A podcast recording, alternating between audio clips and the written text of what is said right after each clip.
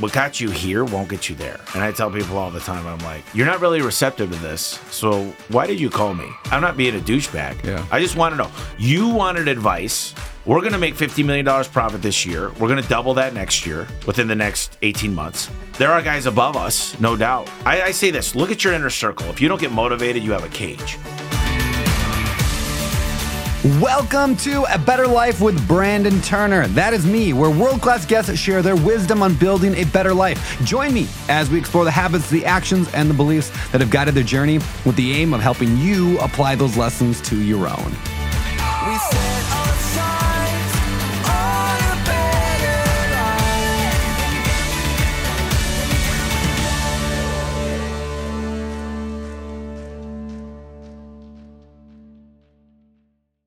Tommy Mello, man, welcome to the podcast. Thanks for being here. Thank you. Yeah, dude. Pleasure being here. Beautiful home. Thank you. What of you? Thanks, man. I love it here. So I know you as a home service expert. I know you got the A1 garage door. Is that correct? That's 200 right. million dollar company, 700 employees. Is that right? Going on 800. Dude, across 20 plus states. Yes, sir. So you've got a massive operation. You built something amazing. But I want to go back earlier. So take me back. Who was Tommy Mello before all that? You know, I'm from Michigan, and as a kid, you shovel snow, mow lawns to make money. My Mm, yeah, mom yeah. and dad got a divorce when I was seven. I learned how to work hard as a kid, man. Mm. You know, I, I washed dishes when I was 12, year before I was legally able to work, four dollars and five cents under the table. Yep. But just what I figured out is I was a grinder. I mean, I was a hustler. And the hustler had to die a few years ago. I needed to start thinking about business to become a better leader. Yeah. And a better communicator, better delegator, more discipline, more consistency, all the good stuff. You know, I got a sister who's six years older, has taught me a lot. My mom and dad were big parts of my life, still are. I'm having a lot of fun, man. I really am. I really, a lot of people say this, but I enjoy every minute of every day. And Mm. I do what I love and I mix a lot of business and a lot of fun. Like here, this is, I guess, business. Yeah, this yeah. is really fun. so I think that's one thing I didn't understand when I was younger because a lot of movies, you watch movies like, I mean, any kid movie when you're a kid, and the rich guy's always a bad guy, and they're always miserable and they're boring and they're balding and they're just like a terrible life. And so, Yeah. I, you know, kind of equate, I think subconsciously, we all equate wealth or success maybe with a little bit more boring life, at least as a kid. And so as I get older, though, and get wealthier and more successful, I realize that's not always the case. I think there's a, there's a lot of fun to be had in being wealthy or at least being successful in business. you know, in the Bible it says the love of money is the root of all evil. Mm, yeah. Not money's the root of all evil. Yeah. And I think a lot of people have that misconception is money's bad. Yeah. And I want to go first class through life. You know, we were just at Disney World. We did the fast pass. Yeah, yeah. So much fun. Didn't wait at all in lines. And I'm like, if you could afford it, why not do that every time? Yeah. I have a buddy who has a rule. He's a wealthy guy. I mean, he has money, but his rule is when he travels. So he's super stingy on everything in his life. He's very, very stingy, except travel. He's like, when I travel with my kids, I always opt for the most expensive option in everything we do. So if there's a hotel, most expensive hotel room. And he's like, at the end of the day, it's an extra, you know, 50 grand a year I spend on travel. But now I get just the most luxury fun, exciting memories to have with my kids. And I, I always like that kind of ideas. He can scrimp and save on buying, you know, bread at Costco. Uh, and then, yeah, he goes out and he goes first class on the lay down seat on the plane every time when they're traveling for. That's for what we're doing on the way back from Hawaii. And, you know, we invested in a pretty nice house. And people are like, why would you buy a house? I'm doing an addition. It'll be 25,000 square feet. Wow. People are like, why? And I'm like, the memories. I just said my dad's 70th birthday, and his whole family, all of his siblings were there. And it's really about memories. Yep. It's not about look at me. It's almost too often. Yeah. There's people in town all the time. I'm like, just stay with me. Yeah. I, I, I love, love that. I love that too. I have the same thing. Like the place I showed you downstairs, or I told you about, we have that extra unit. I just keep it for family and friends because it's like memories are made in community, memories are made with people. So if you can spend your money not on just getting rich to have money for money's sake, but to build those network, that connection, friendships, 100%. memories. Yeah, it's, you, you know that I've always heard your net worth, Yeah. or your network is your net worth. Yeah. and I I subscribe to that 100. percent That's why Joe Polish is one of the best connectors I've ever met. Oh, phenomenal. Like, the other day I was like, dude, I'm going to Vegas. Can you connect me? He's like, do you know who Chris Voss is? I'm like, yeah. And then like everywhere I go, he connects me with like a dozen people. Yeah. And so he's been great at that. And then John Ruhlin's a good big connector, giftology. Yeah, he's a good dude. Yeah, we, Yeah. uh, yeah, he's one of my favorite people. He's coming on the show soon. So. Oh, really? Yeah, That's yeah, great. It's happening. Yeah, Yeah, John- he's a good John's buddy. yeah, he's a great dude. Yeah, he actually John connected me with uh, a few people like just rock stars in, that like Oh, he's connecting me. With, I can't even keep up with it. Yeah. I'm like, I- I'm literally getting ready to hire a chief of staff. I got a great EA, but I'm always like, where can I buy back time? Yeah, Who can I get? Who can I hire? Yep. I used to be more stingy with the people and like 60, 70 grand. Now I'm like, I will pay for the best of the best Yeah. because they could 10x my efficiency and give me so much time back. Yeah. And that's really like the biggest game I play now is how do I find more time? we start by talking a little bit about wealth and money. A lot of people listening to the show don't have that yet. So I want to rewind back and I want to go, how did you build that in your life? And I want to pivot in a way or, or position in a way that the people listening, by the time they're done with this show, can say, okay, this is a path toward me having financial success as well. So just for those listening, that's where I want to take this today. So let's go back. You started Midwest Kid. What was your mindset around money back then? And how did that change over your life? Well, we didn't have a lot. My mom worked three jobs. We had an opportunity to stay in our house. It wasn't a big house, 1,200 square feet. She showed me what really strong work ethic was. Money was a big obstacle, and I wanted to get that out of the way. Hmm. That's why I don't have kids yet. Yep. I mean, literally, I, I come from a broke. it was a broken family, but it was a great family, and they did. I never look back and say I was a victim. Hmm. I look back and say this made me, this shaped me who I am. Mom and dad did the best they could with what they had. I just always learned work hard, work harder, work harder. You love these guys that I see all over the internet, you know, these but but they say I work harder, I get up earlier, I work later, I work yeah. weekends, I work holidays. I don't outwork anybody Yeah. anymore. Yep. I out delegate them. But you know, I got into like one day I, I woke up and I saw this really cool Bowflex commercial, and I'm like, I need to buy one, but I'm not spending twenty four hundred bucks. So I go on Arizona Republic, right? I open the Sunday News and I find one. I highlight it, and I call the guy up. He goes, "Dude, you're the seventh guy that called today," and the guy already came and picked it up, paid cash. And my roommate's walking by. He goes, "Have you ever heard of this thing called Craig's List?" so I'm like, "No." So I go on. Back then, it was like not a big thing, but Craigslist. I went on Craigslist. I found four Bowflexes, bought them all. Put an ad in Arizona Republic. I said, keep it running. I ran that ad for four years. I bought and sold over 500 Bowflexes. Wow. And I'd buy them for three, 400 bucks, sell them for 1500 Yeah. I mean, there were days that I'd sell four in a row. And then I figured it out. Total gyms. I saw Chuck Norris on the Total Yep. Gym, and I'm like, I'm to go buy those on Craigslist and sell them in the Arizona Republic. Hmm. And then I started flipping cars, and I was bartending, and I could make a lot of money. The problem was, whenever I went on vacation, I wouldn't make anything. Yep. Robert Kiyosaki talks a lot about the rich dad, poor dad is do you make money when you sleep? That's true wealth. So I had to figure out how to delegate. And I, I say what happened to me was Murphy's Law. If it could go wrong, it did. I mean, people stole from me, cars got totaled. I had family working for me. I've had to fire a family. So if it could go wrong, it did go wrong. But it also shaped everything I have. And I just became an avid reader. The first book, my CPA in 2006 handed me this book. And he goes, This book will change your life. It was by Michael Gerber, Mm, E-Myth. The E Myth Revisited. Yeah. And I said the last book I read was To Kill a Mockingbird in like 11th grade. So let me read it. So I read it in two days. I came back to him and he said, Here's the Red Bible. It's called The Ultimate Sales Machine by Chet Holmes. Oh, so good, man. So then I devoured that, and then he handed me The Richest Man in Babylon. Yep. And I just became this avid reader, and it changed my life. I actually enjoy reading. I read a lot of books. I'm looking at your shelf going, those are great books. Yeah, I'm obsessed with reading because reading is like you get a genius person who's been through 10, 20, 30 years of an industry taking all their best stuff in a format you can understand and then giving to you for 20 bucks. That's exactly it. And how absurd. You study that stuff, and some people love Audible. Yep. I like both. I'll read the book and I'll listen to the Audible. Yeah. I get different things in both of them. Agreed. Yeah, I'm a huge fan of that stuff. So impacted my life as well. I mean, those same books, E Myth Revisited, uh, Michael Gerber, that book. I reread it recently. I'm like, it's not a greatly written, like, not a wonderfully written book. Like, it's kind of like flowy and weird. And I'm like, how is this like the biggest business book of all time? But it's because it's, it's a story and it's multiple stories and affects lives. Rich Dad Poor Dad, not the best written book. In fact, Kiyosaki says that.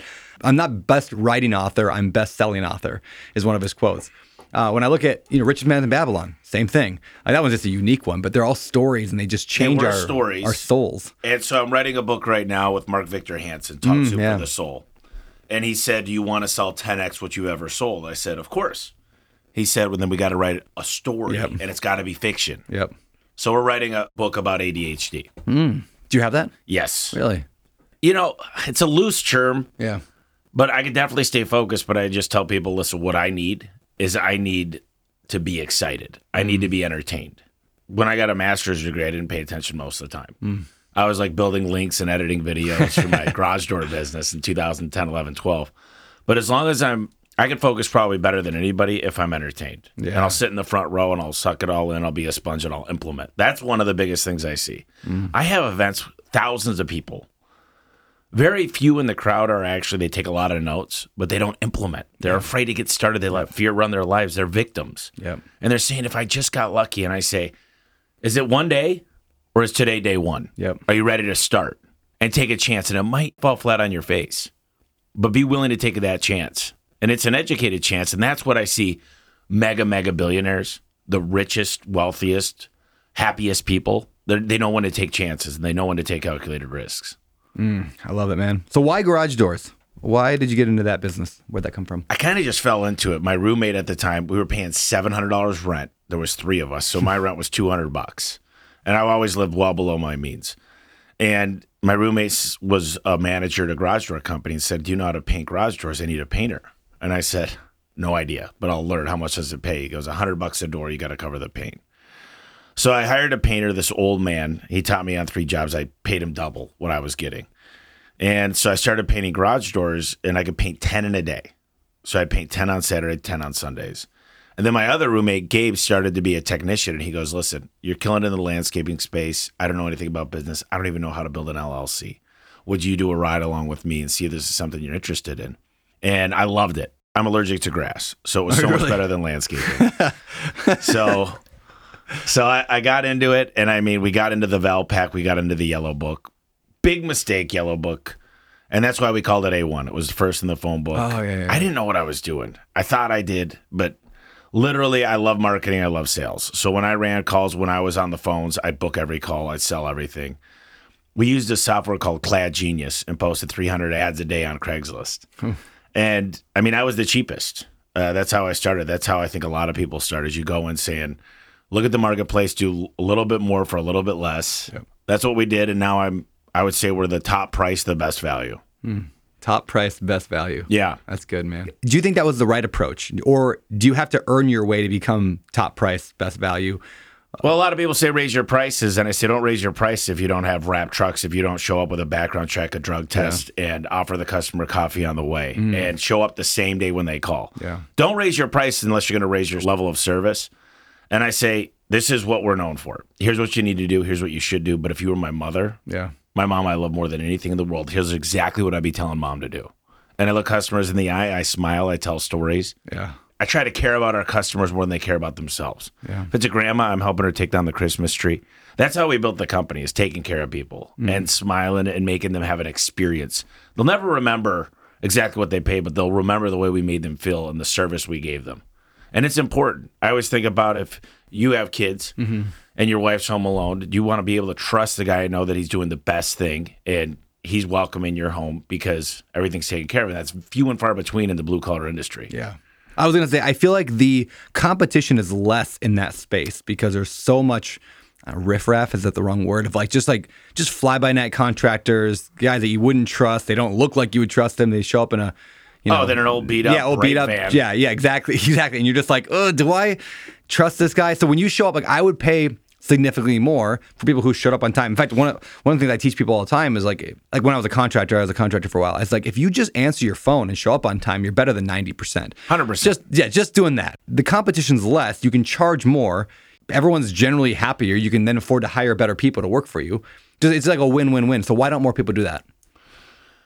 Well, like I said, we started out as great technicians. Yep. Most business owners were really good at the job. They mm-hmm. didn't know about financials. They didn't know about leadership. They didn't know about recruiting all stars. I always say one A player equals three B players. And the first thing I learned is performance pay. Have them have skin in the game. The employees mm. should all be paid, even the person answering the phones on performance. Mm. So that was a game changer. And, you know, in 2017, I started the podcast. I had a guy named Al Levi on, and he wrote a book called The Seven Power Contractor. And he came into my office and said, I could have stole all your inventory with your own forklift and you wouldn't have known. Mm-hmm. He's like, and I was doing 25 million, but I wasn't keeping a lot. And he said, Can I work with you? I ended up giving him over 350 grand over the next three years, and he changed my life. We wrote the manuals, we wrote standard operating procedures. He taught me how to delegate. We redid our org chart, mm. and now you know a lot of people brag about revenue. And here's what I learned: revenue is for vanity, and profit is for sanity. Yeah, yeah. And we are on the 200 million. We're at 23 percent EBITDA, and we're going to hit 30 percent. So now I've learned when you get into a room with people, talk about profit instead of revenue, because everybody kind of holds up their Yep. chest and beats it and says, "Here's how much revenue we're bringing." in." In, in real estate, do the same thing with doors, right? I've got 10,000 doors, which is true, but doesn't say anything about profit. I could be making zero money on 10,000 doors, and the guy who owns one duplex that's making 500 bucks a month is doing significantly better than me, like Alex. I, my real estate does real well. I yeah, yeah. It's it's it's easy to get caught up in those vanity metrics and to say like, yeah, number of doors, top line revenue. I hate um, yeah, the conversation of bragging about top line revenue. I'm just like, well, it's completely irrelevant. Like it doesn't it doesn't really matter unless you're valuing a company, you know, in a startup that says we're going to pay you whatever 10x whatever your top line is, which happens. But It's crazy, but the world crazy. is changing. Yeah. I'll say this: as interest rates go up, Yep. I was just talking to a buddy about this. He's sold his company for a couple hundred million, and he goes, "If you're not a really great, well-oiled machine, Yeah. the multiples are going down significantly because the way private equity works Yeah. is they need to borrow money most of the time to buy businesses. So with my deal, literally last summer, and I'm bouncing all over the place, please, but it's all right, man. Um, it's a real conversation. I love it. last summer I had a buddy come out on my board and his name's Tom Howard. And he goes, Listen, you know, I told you never to sell your company because you got a cash cow. He goes, How many letter of intents do you have out? I said, I have 12. He goes, How do you plan on paying for all those? I said, Well, I got a $30 million delayed draw term loan from BMO, but they want a 90 day seasoning between companies. So, they you're buying us- for you to go out and buy companies. I could go buy a company, but they wanted 90 days of financials. They wanted to Yeah, see yeah. it was great before they give me another one. And, and not to mention, I had 47 other NDAs. So mm. I have more opportunities than I have money. Yep. And he said, Listen, we went to a, a place called Oregano's. We had dinner. We went home and whiteboarded and watched the movie The Big Short. Yep. And he said, Pigs get fat, hogs get slaughtered. And he said, I think you could get a really good multiple for your company, but you've got much more upside Yep. by buying these companies. There's a word, my favorite word in the English dictionary is arbitrage. Mm. And so what I figured out was I'm going to do a deal. And we went into like, it was crazy. I lost a little bit of hair through the process. Like I got alopecia and like I couldn't sleep. And it was stressful because, you know, with a transaction of this size, more than half a billion dollars, Yeah. it was stressful. And they looked into every nook and cranny. Like I had to have somebody go through all my social media, delete any politics, all the bad mm-hmm. stuff. But it worked out. I got a great partner, Cortec. I, I rolled 47% into the new deal. And out of the A1 transaction, we had an equity incentive program, which I'm really proud of. 25 millionaires came out of it. Wow. So, dude, that's amazing. yeah, it was you great. listening? I'm I can't give you equity of a nonprofit, but we're getting there, man. Uh, dude, that's that's unreal, and that's something I don't think people think about enough when it comes to like growing a company and then selling it or selling part of it. Is that it's the people you make wealthy along the way. Like it's not 100%. just you; it's your you're sharing. Well, I was thinking I could have had a little flute of champagne at the top of the mountain. Yeah. Or we could be sharing a magnum bottle with a lot of great people. Yeah. When I did that, I didn't know what I did that because I saw people put their blood, sweat, and tears Yeah. into the company. Yep. But what happened was now everybody's rowing in the same direction. They're working nights, weekends to get this deal wrapped up. And we went literally from 14 million EBITDA to 27 million in one year. Wow. And now our goal is to grow 30% organically per year and grow 30% through acquisitions. And over a three year period, which PE will hold for three years because of capital gains treatment, 110 is my number 110 million. And I'd like to have a couple billion out of that. And in the process, make hundreds of millionaires this time. Yeah. And then I want to do it again. And that's what my passion is, is taking companies and I only look at four KPIs. I, I look a lot into the financials, but I could fix any company in the world with these four KPIs. I need to look at your average ticket. I need to look at your What- conv- sorry, ticket. What do you mean by that? average ticket. So average sale, average Okay, yeah, okay. household uh, ticket. Okay. And include zeros in that because a lot of people don't include zeros, which is a mistake. The next one I look at is conversion rate. Okay. What's your conversion rate? The next one I look at is your call booking rate or form fills, however you take leads in. It could be through ClickFunnels, it could be an online site, uh, could be anything, could be a dental office. And the third, the fourth one is your cost per acquisition (CPA). And if I know those four things, I could almost fix mm-hmm. Any one of those, but I find one of them, usually the booking rate is in the gutter. Yep. It's like a 60, 50. So the national average booking rate of home service companies is 42%. Mine's 87.7. What does booking rate look like? I mean, like they call you and then you have an appointment with them. Is that You got to book the appointment. So Okay. usually people want to know, hey, I got a broken spring, or I'm Yeah. looking for a door quote over the phone, and I need to know what your service call is. So Yep. I found that uh, a forty dollars service call is a good one, but we'll waive it if we're in the area. I don't want to lose the job. So many people right now they're complaining about, I'm not getting as many leads. What's going on? Well, no shit. It's not COVID anymore. Yep. The demand's slowing down, and they want to complain about Bidenomics. They want to complain about Ukraine, Russia. They want to complain about China. They want to complain about all these things that they can't fix it. Yeah. What about the things you can control? Like for garage doors, they said you'll never be able to sell a service agreement. We have thirty-four thousand five hundred service agreements at twelve bucks a month Wow. per household. And they said you'll never be able to do financing. And we never call it financing, we call it promotions. And now 30% of our transactions go through financing. And so I studied HVAC is how we learned. Hmm. And then it's interesting. So after I met Al Levi, I started the podcast. Al said, Hey, listen, you're a premium company. I don't like your raps. He said, It doesn't really pop to me. So I hired a guy called Dan Antonelli, and his company's called KickCharge. And he said, Why do you have all this stuff on the side of your truck? We know you do springs, rollers, cables, bearings. Get rid of that. Don't put the BBB. Don't put Angie's List. Don't put Yelp. Just put what you do and have it pop. So we put like a caricature of my face, and it could be anybody. Once I got the brand dialed and the core values, mission, vision, and made the website look like the truck, look like the yard signs, look like the sticker, it created this brand that not only lowered my marketing cost, it raised my price book, but it mm. also became a recruiting machine. Dan, I think, is the best in the world at branding home service companies. He's done, if you name a massive billion dollar company, he's probably done it.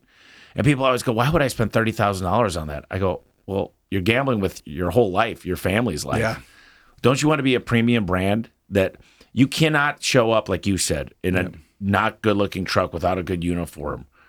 It allows so many things. It's the best ROI you'll ever get is branding your company correctly. That's where I think marketing starts. Mm. I love it. That's it. Is that it? Let me see it. Oh yeah, look at that. Those are my Max Life springs too. So Max Life springs are trademarked. Ah. So we trademark all of our parts because apples to apples, we sell oranges. That's what I tell people. Yeah, I love that, man. I love it. So why why and maybe the, maybe the answer isn't, but why home services is that why is that the answer to building wealth like for you? Like why did, was that your path? I wanted to be a dentist. And then I went and interned with a dentist, and he said, I'm still in debt. I'm 47 years old, and it took a long time to get here. And home service to me is essential. AI is not going to replace home service anytime soon. And not to mention, there's a lot of competitors, but I just feel like if you do the things that I've learned, it took me 17 years to learn these things standard operating procedures, delegation, manuals, the right branding. Yep. And A1 is different from most companies is we could build technicians. So if I'm at a restaurant and I meet an awesome busboy who's hustling, mm-hmm. smiling, just very attentive, I'm recruiting that guy. I'm taking a selfie. I'm getting his cell phone number, texting him a picture and saying, I'd love for you to do a ride along. Now he hmm. won't respond. The next day I'll get a testimonial from one of my guys talking about this busboy. Hey, Greg, you need to do a ride along, bro. I just bought a house. I'm making $120,000 a year. I got the full benefits. And if guys hit the Pinnacle Club, they get equity in the company. It's freaking awesome. Who's going to make that? And here's a cool thing you can work five days a week. You're not putting in 60 hours. It's way different than the restaurant life. Yep. I know because I did it for a long time. And so I'm a hardcore recruiter. People say always be closing. I say always be recruiting. Yep. And when I get the best of the best, it's amazing. I got a text message strand with like 10 of my top guys. Yesterday, two guys each did over 40 grand each. That's unheard of. In most, you know, roofing, you'll get that, sometimes HVAC, but in garage doors. And it's not even about the money, it's just about the success. Like we hired a dream manager and we ask every single employee, we, we sit down and we get, what's your dreams? What are your goals? What's your bucket list? What do you care about? Do you want to take your dad on a fishing trip? Do you want to take your wife to renew your vows? Do you want to take your kids to Disney World? If we focus on what they want and helping them achieve what they want and peel mm. back that onion and have them dream again, we could move oceans. I mean, it's crazy what they'll do. So we created a calculator to show all your performance pay. And if you do this, we'll help you get your goal quicker. So therefore, when they win, we celebrate. So I don't mind if a guy makes 300 grand because I know we're all doing good. Yeah. A lot of people are like, man, this guy makes more than me. And I'm like, well, you set up the commission structure, the performance pay. So you should be happy when people make great money. Yep. That's the one thing is like, I love to be able to take care of our people. That's the most important thing. People say the clients are the most important thing, but when you got the great internal clients, everything goes smoother. Yep. They'll recruit for you. They'll go get clients for you. They'll pass out cards at gas stations. Like it's incredible what our team does. And I'll bleed for our team. They all know I'll do anything. Like they're the most important thing for me is taking care of the people that I work with. I once heard Gary Vaynerchuk. Somebody asked him like, "What is your best advice for something like having a great culture or what like growing a big team or whatever?" And he's like, "Remember this: you work for them. Like they don't work for you, you work for them." And I love that if you can get that mindset right of like, "I'm there to support my team. I'm there to grow them. They will take care of your wealth and your business and everything just fine. But they have to believe that you're in it for them and you want them to win." So one of the phrases I use at Open Door Capital all the time, my real estate company, I say, "This is the last job." If you work here, this is the last job you ever have to have. That's my goal is that everybody here at some way will win. You know, some people will win with $50 million. Somebody might win with a million dollars down the road. But if we hit our goals, if we do this right, like this is the last job they all have to have. Uh, at least everybody from, you know, at some point we start getting too many employees where the guy making eight bucks an hour is a, you know, handyman at a park. Maybe he's going to still, uh, you know, have to have a job. But I love that push of like, I'm going to take care of you if you take care of me. Yeah, well, I always go will or skill problem. If it's a will problem, it's hard to fix. If it's a skill, I'll train you to the day I die. In football, I play two a days. So I hmm. practice 10 times a week to play one game. Yeah. And let me just tell you, in business, they don't practice 10 times to play once. Hmm. They say, do a ride along for two weeks and you're on your own forever. One of the things I was going to tell you is Andrew Carnegie, hmm. the men who built I actually haven't watched it. Oh, you'll love that. Okay. I'm But watch Andrew it. Carnegie said, take away all my steel mills, take away all my money, take away all the railroads, take away everything. Leave me with my core team. I'll have it all back in two years. Mm. And I hire for my weaknesses and I hire people that are way smarter than me. You know, usually, typically, the owner, the founder likes to be able to say, I could solve that. Yep. I'll deal with it. And you become this firefighter trying to solve everything. Mm. And in my opinion, I can't really have a smart conversation with our CFO. He's light years ahead of me I, yeah. and the president of our company, and you look at our COO, and you look at the C suite and the director levels, and it's like these guys are so smart. yeah. And I give them a lot of freedom. I don't micromanage anybody. I looked at our deck that we went over, it's 190 pages for the month. And we're just KPI driven. Like we know down to the detail. We got to lower our discounting rate. We've got to collect better. We're getting 2% bad debt, which is $3 million of EBITDA. Our warranty rate is at 6.5%. If I move that down to 2%, that's $6 million of EBITDA. Mm-hmm. Like, a lot of people, it's going to be hard to compete because they're not looking at the right numbers. Yep. And normally they don't. They don't know. They don't know what they should be focused on. They walk in, they don't know how to read a balance sheet or an income statement. They don't understand performance pay. They're not great leaders. Eighty-three percent of employees say they won't leave a company because they have a best friend there. How do you mm. make a best friend? You got to take them out bowling. You got to get them eating together and the wives and husbands introduced and intertwine that family. If you do that properly, you'll have way less turnover, way happier people. And people say money is you got to pay more, and I believe in paying more, but there's so much more than money for millennials. Yeah. They want to be at a place that's growing. And I walk into some offices and it's so dingy, it's dark, there's no coffee machines. It's like, and I was like that. And one day my buddy walks in and he goes, Dude, you got to do something with this. He's like, This is not a place I'd like to work. And he came back, he goes, This will be your number one asset for recruiting. Is your place is beautiful and it shows that you have pride and you've got your logo and you've got your core values and you're helping these people succeed and win. We're building in our office right now. Bro, I can't wait. Yeah. Same reason. I'm like, I need a place to Yeah. flourish. Yep. Yeah. It'll make or break everything. I mean, it's gonna make everything. It's gonna make everything. gonna make it. Dude, all right. So home service stuff. When we talk about home services, I want to go back to a little bit. I mean, obviously, like garage doors including that, HVAC including that. I would assume. Like, what's home services? What what all plumbing, encompasses it? electrical, solar, uh, roofing, gutters, anything concrete work, front doors, windows, pest control. Pest control's massive right now. Yeah. Terminix is trading at a 30x. They did an IPO. Wow. I mean, people are getting five times revenue, Wow, 25, 30 times EBITDA. It's nuts. that's nuts. Why is Terminix trading so? high? I mean, why is that? Well, Pest control. Here's what here's what they figured out during COVID: movie theaters, bowling alleys, nail salons, hotels. Yeah. even Airbnb, everything suffered. They closed down. There was bankruptcy going. I mean, there was some PPP and there was ERC credits, but overall they struggled. Yeah. Home service, we were deemed essential. Yeah. We're a safe bet. If there's another variant that comes out of COVID, we're still got to go out there and fix stuff. Yeah. And so we became essential. And now, what PE and a lot of high level investment banks and, and different things like that, what they decided was maybe these guys aren't dumb. They might, might be blue collar, but maybe they got something here. Mm-hmm. And success leaves clues everywhere. Like I went out and I, I started studying HVAC. And I looked, the one reason I did it is I said, who has the most private jets? And I saw the HVAC guys all had private jets. And I'm like, I got to learn up from this industry. But I took what I learned and moved it into garage doors.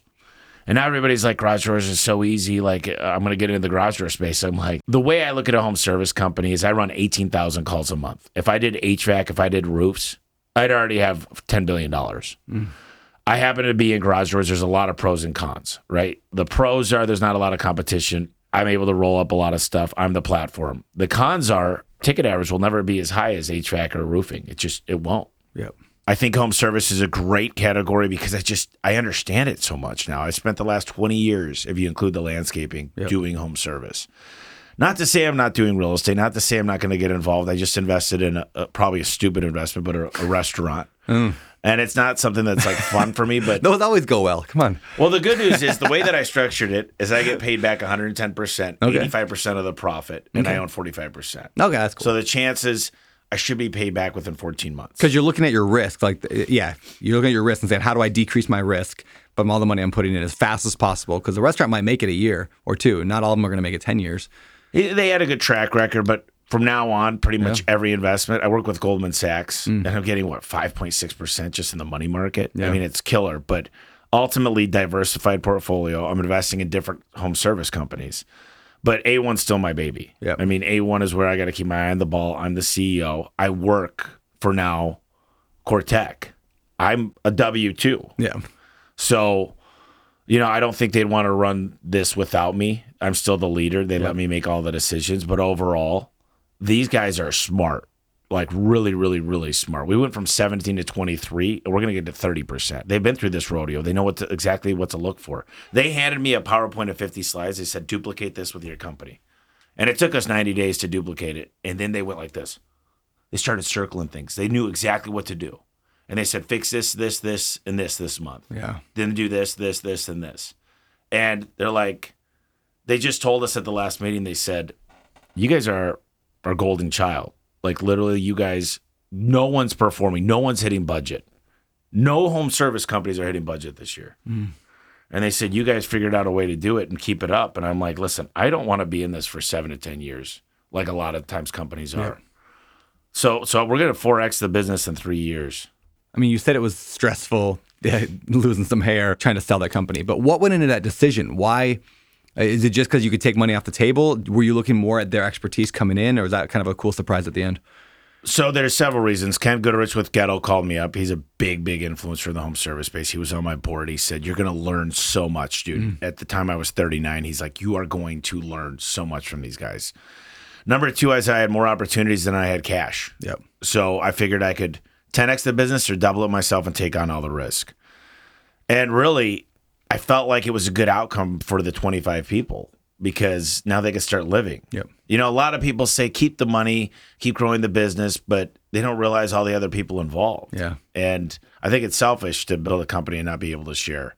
Yeah. We did what's called a quality of earnings. Then we did a uh, audited financials by Big Four, and we went through the process. There was millions of dollars spent with lawyers, millions and millions. I think 82 companies saw our deal, 39 bid on us, and then it came down to lots and lots of dinners and lots of mm-hmm. presentations. I remember that days. Yeah. And it, you know, it was fun, but also now that I've been through it, everybody's like, "We want to know how to do what you did," mm-hmm. and I'm like, "It's not for the faint at heart. Yeah. Like you've got to really have your shit together."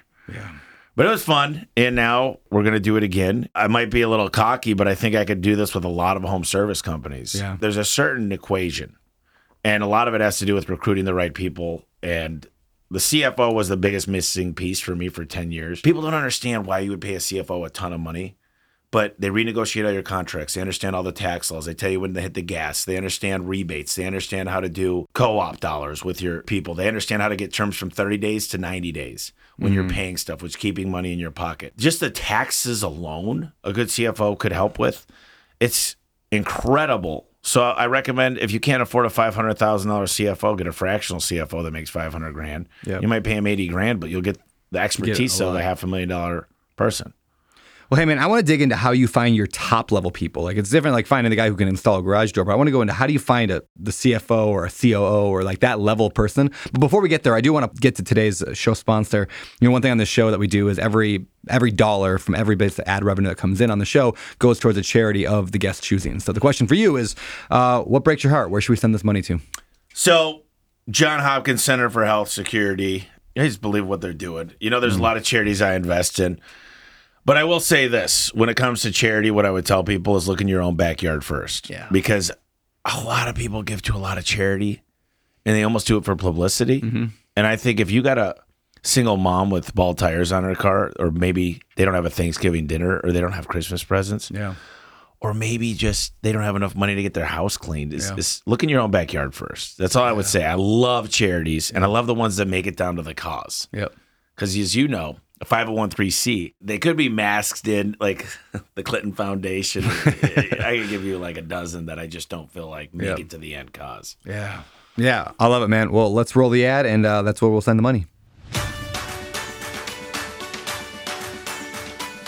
Hey, do you ever feel like the universe conspires against you every time you try to get a loan for your rental properties or flips? I mean, application errors, endless paperwork, those uh, ever elusive documents. Look, we've all been there. It drives me nuts. And that's what led me to create Better Life Real Estate Funding, or Better Life REF for short. It's built specifically for real estate investors uh, because we have quirky loan needs. So whether it's a refinance of a burr, a house hack purchase, a fix and flip hard money loan, or something totally else, We've got you covered. So drop the hassle and let's chat. Visit betterliferef.com today. That's betterlife, R E F, betterliferef.com.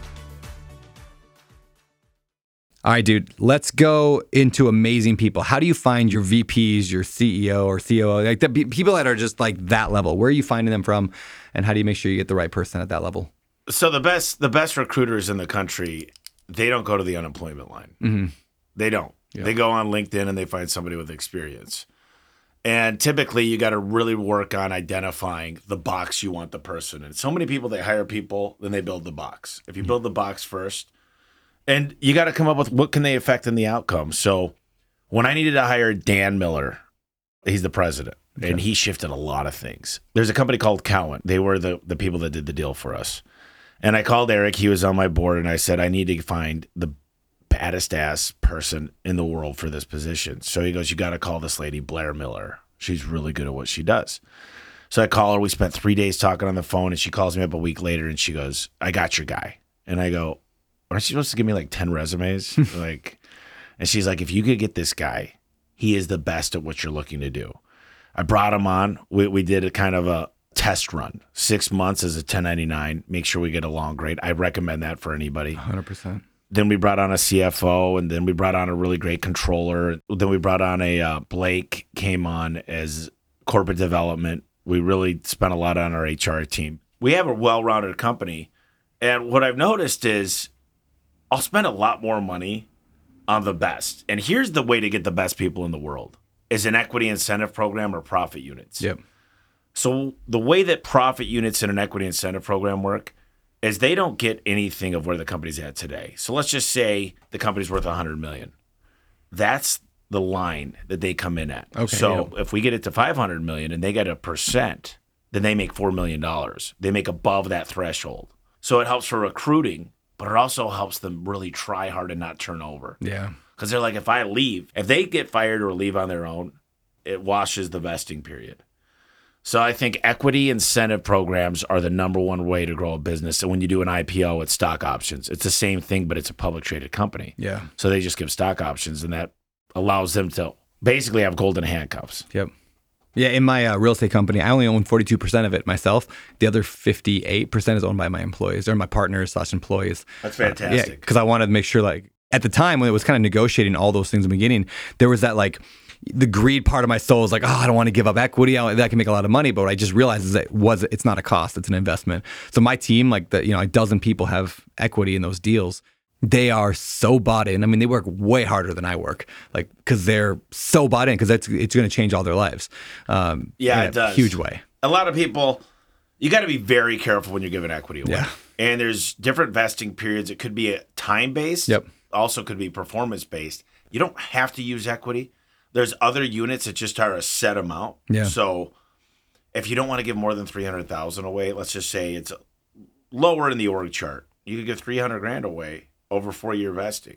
So there's so many ways to do it. Actually, at the Freedom event, that's one of the biggest questions I get is how do you do performance pay? How do you do an equity incentive program? So we're going to be covering that. I love it. And then right now, I think is the time to be leaning out your company. What do you mean by that? The first thing they do is say, all these people, I got to be loyal to them. And one of them's a brother in law who's been useless for the last five years, but I got to be loyal. And I need to keep the entire staff. Mm. Versus, what do you do for the company? Because if the company goes bankrupt, then everybody's out of a job. Yep.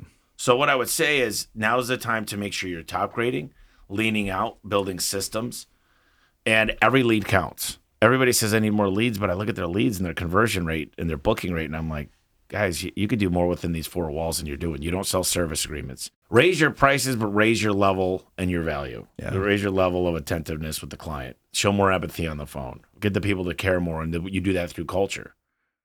Okay, when people build a business, they end up hiring their brother-in-law and they hire their best friend from high school and they build this little thing and then it ends up sometimes taking off and doing really well. And at some point you're like, all right, this was the C squad. These are my friends and they were great, but now I need talent.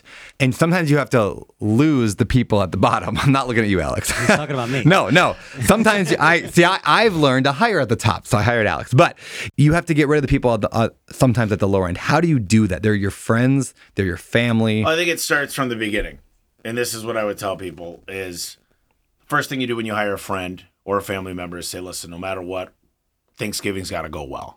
yeah, So you'll never report to me and understand Yep. Our relationship comes first. So you're never going to report to me because that's not fair. And just know that if you don't perform up to the level, we've got to make a decision for the good of the company. And if you go into that with that kind of, if you don't do this, I've seen father and son never speak again because Yeah. of business, like American Choppers. I Yeah. don't know if they're talking. Yeah. but that's one of the things that I think is important to set that up and not have friends and family report directly to you. Even when you're a small company, hopefully you could have a GM or somebody, CFO or, you know, COO that someone's reporting to. And if you're a small company, it's called a GM. I I hated when everybody started the C suite at A1. I was like, what?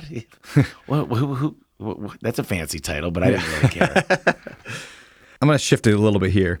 Should somebody buy or build a business if they want to build wealth right now? Buy or build? Home Well- service. We'll go home service specifically. Okay, so here's the biggest mistake that every business owner does is they don't have enough money when they start. There's a reason why I could build a billion dollar business over and over and over because I've got hundreds of millions now to throw at it. Mm. So what's awesome is I get the arbitrage if I am a platform company because I could buy things for 3x and sell it for 10x. So the day I buy a company, let's just say I'm buying for the sake just chimney companies, right? Chimney repair and installation. They're doing a million dollars of EBITDA. I buy them for 3 million. Yep. But because I'm an aggregator, I'm worth 10. Yep. So I buy them for three that day. I got $7 million of arbitrage. Mm. $7 million. And it's better than drug dealing because you can buy drugs in like Colombia maybe for this price and sell them here for triple or quadruple. But in business, there's actually a multiple that's greater than that. Yeah.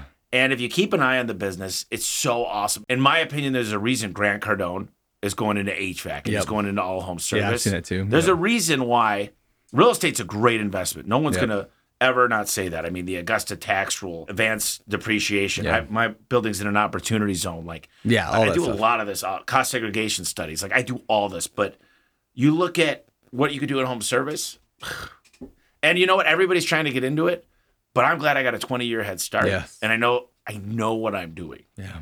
And so people want to partner with a guy like me because I don't lie, cheat, or steal. Like when I shake your hand, one of the questions was, "What's your legacy going to be?" Is like Yeah. I just keep my word. Yeah. Is when I met Tommy, my life was better because he actually didn't blow smoke up my ass. He did everything he said he was going to do, And when people partner with me, it doesn't mean your life's going to get really easy. Yeah. Because we got a commitment to make this company grow. But what it means is I'm going to help you make great decisions. Mm. You're missing out on marketing. You don't have the right KPIs. Your CRM is not programmed correctly. Like those are things I built. And I've got a whole technology team. So we develop a lot of stuff that's not created. The APIs into different things and help the, the machine learning happen. Like right now, we've got an AI tool. It listens to every call when we're out in the field. And it makes sure we're offering service agreements. Do we offer a new door? Oh, every customer dude, that's gets so offered a new door. Oh, Yeah. yeah. I never thought about that, but yeah, if you have AI listen to conversations and basically checklist your your sales oh, yeah. guys. And it tells us Genius. like the platform we built for A1 would work for any company. Like Yep. none of our guys are allowed to sell doors. We've got virtual product specialists.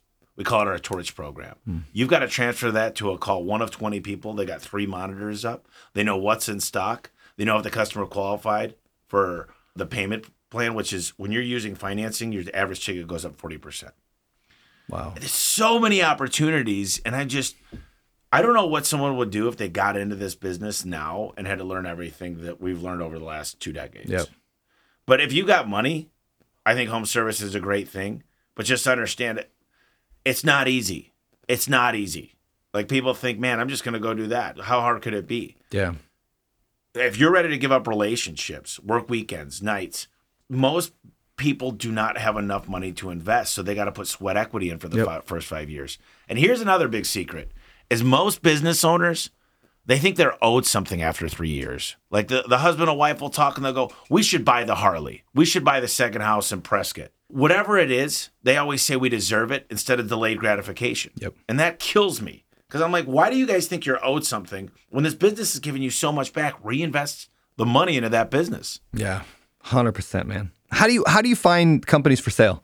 If you want to buy a good uh, home service company, how do you find them? So there's companies that locate businesses. They they just reach out, but Okay. everything we do is we're advertising all over the place. Store and Access News, Garage Door News. There's like all these different places, and we call companies. We Smile and Dial. We've got flyers. Everyone knows that we're buying garage door companies, but now PE's getting heavily into garage doors. So they got choices. The problem is most PE companies they promise the world and they underdeliver. Yep. They come in and then they retrade at the end. They can't get a deal because right now they're paying 11% on the money. So if you got a company bringing in 10%, bottom line, it's upside down. Mm-hmm. And I've seen 10 deals fall apart for garage where they come back. And we know what we could pay for them. We could pay great money for garage companies, but here's a secret sauce. We could also let somebody roll equity. And now they own a piece of the main company and they know we're going to five exit. Yeah. One of my strategies I'm trying to I'm trying to build out right now is you know, as a stupid name, but influencer, right? As like a guy with an audience, you Yeah. know, podcast, the the Instagram, all that. Like I have built-in customers in the real estate investing space. Yeah. So I'm curious your thoughts on this, what advice you have for me, and I know it's kind of specific, but there's companies out that real estate investors need. Let's call it uh, a mortgage company, agencies. Uh, they need title company. They need appraisers. They need all the things that real estate investors need, and they real estate investors know me. So I'm thinking if I can go buy a let's just call it a, a property inspection, or a home inspection company, right? That is a million dollars. I buy it for three million dollars. Uh, they're making a million a year in profit. I buy them for three million dollars. But now the same as you said earlier, like instead of you know, I'm not really rolling it up per se, but because of my audience, I can double or triple or quadruple their customer base within a very short amount of time because I can drive people there. So now I take the million dollar company that's making a million in profit, I make them three million dollars in profit the first year and sell it for nine million, or now it's worth nine million and I paid three. Where am I falling apart on that? Where could that work? Where Okay, couldn't that work? so number one is if I'm an investor buying that company from you, mm-hmm. I'm going to say how much is this worth without you. okay, yep, yep. So I don't know if I'd give you the total that you're looking for. If you're just like Joe Rogan's podcast isn't probably worth much without Joe Rogan. yeah, yeah, yeah. So don't build it around you. Yep. Build it on technology. Build it on something that's different, right? You've separated yourself from the pack. And you know, you, you got to understand an inspector can only work in one market. Yeah, yeah. They're not gonna, so, so you got to pick the right market if you're going to go down that path. So where do you have the most influence? Maybe it's California. Maybe it's a hot market like Denver. Yeah. Florida's a great. Texas is great. And then to understand, like, I'd like to see a business plan on how you plan on getting that to work. Like, why use you? Because they got a fiduciary responsibility not to take any kickbacks. Yeah. Uh, I spoke at a huge event with all home inspectors, and there's a lot of you know what home inspectors sell? Pest control. Fifty-five percent of the clients they go to, they sell pest control. So Really? There- there's a lot of things home inspectors get access to Yeah. because they're on the buyer side. Yep. So they could I'm trying to partner with them for garage doors to get the MyQ Yeah. system hooked up with the cameras and the storage the, the day you move in. But I like the idea of it. Like everything I invest in, I want to be able to affect the outcome, except for the restaurants. Yep. I'll help them get a ton of great reviews, and I'm going to redo their website to make it more mobile friendly, stuff like that. But for the most part, home service companies, like I want to be able to tell you, I will get you there quicker. I'll be a catalyst, and I'll help you get your dreams. But we got to understand one thing: what's the plan? What do we got to hit? I'm starting that first because I want to know where we need to be where you'll be happy. And I want to help you understand what your life looks like after this. Because a lot of times when you sell, you lose a piece of your identity. Yeah. And a lot of times when you sell, you don't know what to do. You don't know how to set up a family office. You don't know how to get the right lawyers. You don't got the right tax advisors. And all of a sudden, everybody's looking at you for money. And it's hard for people. They're like, I thought these were my friends. Yep. And I'm like, I can help people through that transition after the money because I've done it. And I I will tell you, I get calls all the time from family and people with ideas. And I'm like, I'll, I'll give you some money, but uh, I, no, this is one time. Yeah. You got to be very careful because people start looking at you differently. Yeah. And people are like, are these my real friends? And I don't have these identity crisis. I'm like, people are like, man, I lost so much. I did this for the last fi- 10, 15 years. And I'm like, well, can you do it again? Or did you get lucky? Or do you just not have faith in yourself? And they don't, they feel helpless without a team because they lost their core team because the core team needs to stay there. Yep. And I'm like, bring it on. I can do this a dozen times over and I'm having a lot of fun. Yeah. And you know, we're out here right now in Hawaii doing a podcast. Yeah. I mean, life is not that hard, but I'll tell you this, it gets better with great people. Yeah. And I'm very fortunate that I've attracted the right people. And I think it's it speaks volumes about the people that I'm around because they complement all my weaknesses. Yeah. I never try hard to get good at what I'm not. I want to aspire to be number one at everything I do, but there's a lot of things I don't do. And it says A1 from day one. Uh, we wear bracelets. This is one of the bracelets we wear. And the culture is everything, man. I would tell you, like, we will be a multi, multi billion dollar company in garage doors. And people are like, well, could you do that in HVAC? And I'm like, look out. Because I'm coming for everything they said I couldn't have. Yeah. And all these people that are naysayers, I got a lot of haters.